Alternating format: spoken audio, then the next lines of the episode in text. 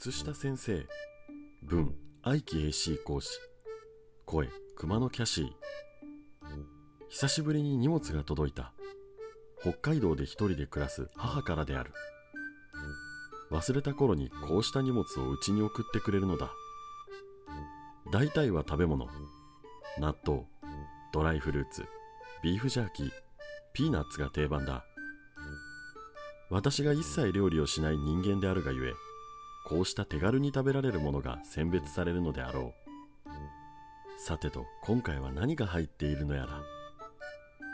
ハサミをカッター代わりにして小ぶりな段ボール箱に切れ目を入れる。段ボールがブヨブヨなのは雪の湿気を吸い込みながら配送されたからだろう。マンゴーやリンゴのドライフルーツそしてアーモンドの袋に埋もれて奥に何か見える。見慣れない包み紙にくるまっている何かを取り出し開けてみるとあらまなるほど。靴下である。今履いている靴下がちょうどへたってきていたところだ。これはありがたく使わせてもらおう。しかもよく見るとこの靴下結構な高級品のようだ。職人が一つ一つ丹念に手作りした一品。綿100%こんなお触れ書きがパッケージに書いてある。その横には職人風のおじいさんが苦悩した表情で靴下作りに勤しんでいる写真が大げさにデザインされている。中に入っていた説明文をよく読んでみると足を締め付けない優しい履き心地なのだとか。ほう良さそうだな。母は時々いいものを送ってくる。10回に1回くらいの確率だ。その貴重な1回が今回なのだ。翌朝朝食の後あの靴下のことを思い出した。早速袋から出してタグを切って履いてみた。ちなみに私は靴下を履く時には座らない。必ず片足で立ったままプルプルしながらでも靴下を履くことにしている。いつだったか片足立ちで靴下を履けなくなったら人間おしまいです。そんなようなことをテレビで言っていた教授がいたのだ。もう何十年も前のことなのだが未だにその呪縛から逃れられないでいる。だから朝はいつもプルプルしている私なのである。やっとの思いで靴下を履いた。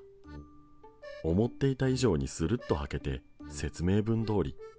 全く締め付けがない。これはもうほとんど履いている感覚すらない。さすがは苦悩職人が魂を込めて作った靴下である。母と職人に感謝である。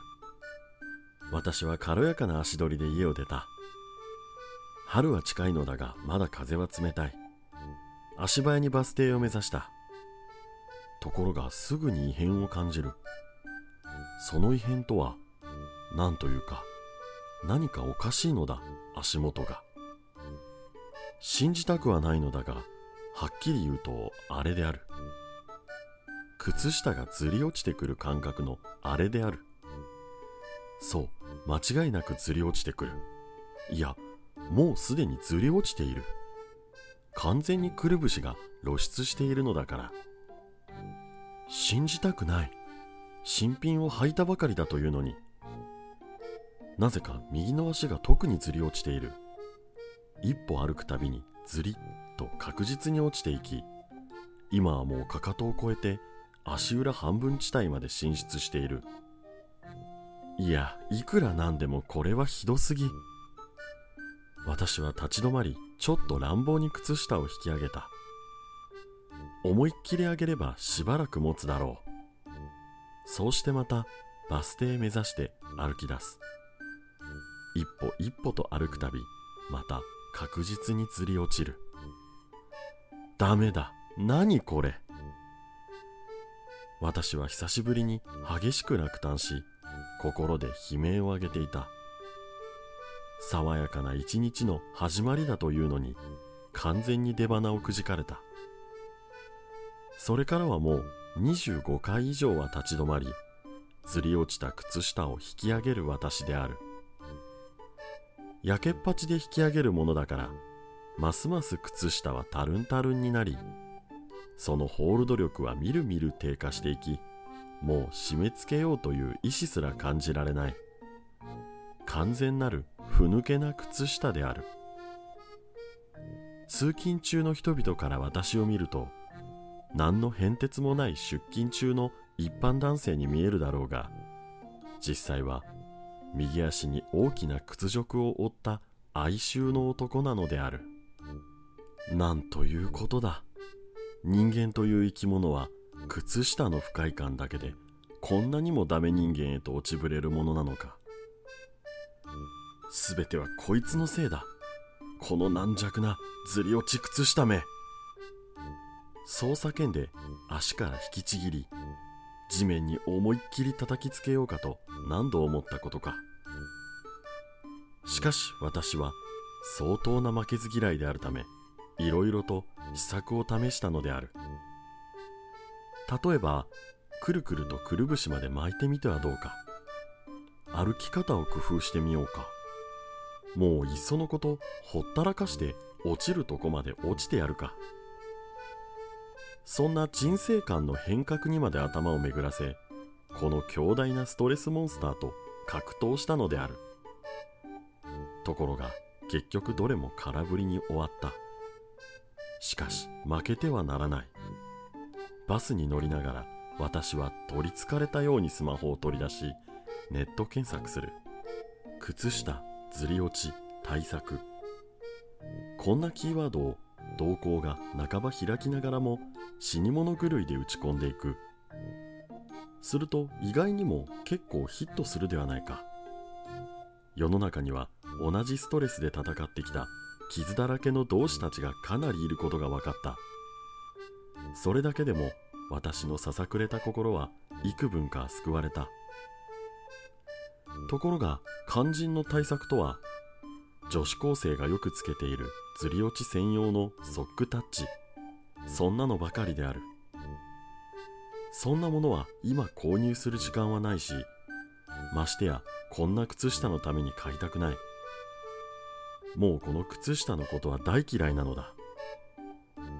もちろんあの苦悩職人のじいさんのことも輪にかけて嫌いになっているのだから。何が丹念に手作りしただじじい。自分で履いてみろこの靴下を。ネット上を調べるうちに飛んだつわものたちのことも知った。やむなく工作のりを足に塗りたくった事例や輪ゴムをかませた事例も載っていたのだ。うーどれもやりたくない。工作のりなんかつけたら絶対かぶれそうだ。輪ゴムも少し引かれたが1時間もしたら血行が止まって紫色は必死だろう。そうこうしているうちに職場に着いてしまい結局はこのまま一日過ごすことになった。夕方頃にはほったらかしという悟りの境地に到達していた。仕事が立て込みそうせざるを得なかったのだ。靴下のやつはちゃっかりとつま先まで到達しちゃって。そのおかげで私の右足は一糸まとわない生足である。締め付ける感覚がないのではなくもはや靴下そのものがないのである。しかしながら人間何時間もこの状態でいると慣れてくるものでもうほとんど違和感を感じなくなっている。いやむしろ生足の心地よさを堪能していたくらいである。いけない私である。右足だけ生足でありつま先には靴下が丸まっている男なんて誰が見ても滑稽な人間として目に映るだろう。ところが散々格闘した結果私が到達してしまった対策諦めの境地という方法は世間の目などもうどうでもよくなりどんな対策よりも普遍的で愛おしいのだ。そんな新たな価値観を見いだすきっかけを作ってくれたこの靴下は今や先生のような存在である。それに加えこうしたエッセイも一つ書くことができた。考えてみると実にありがたい存在なのである。ありがたいのだが明日からはやっぱり履き慣れたいつもの靴下を履こうと思う私なのである。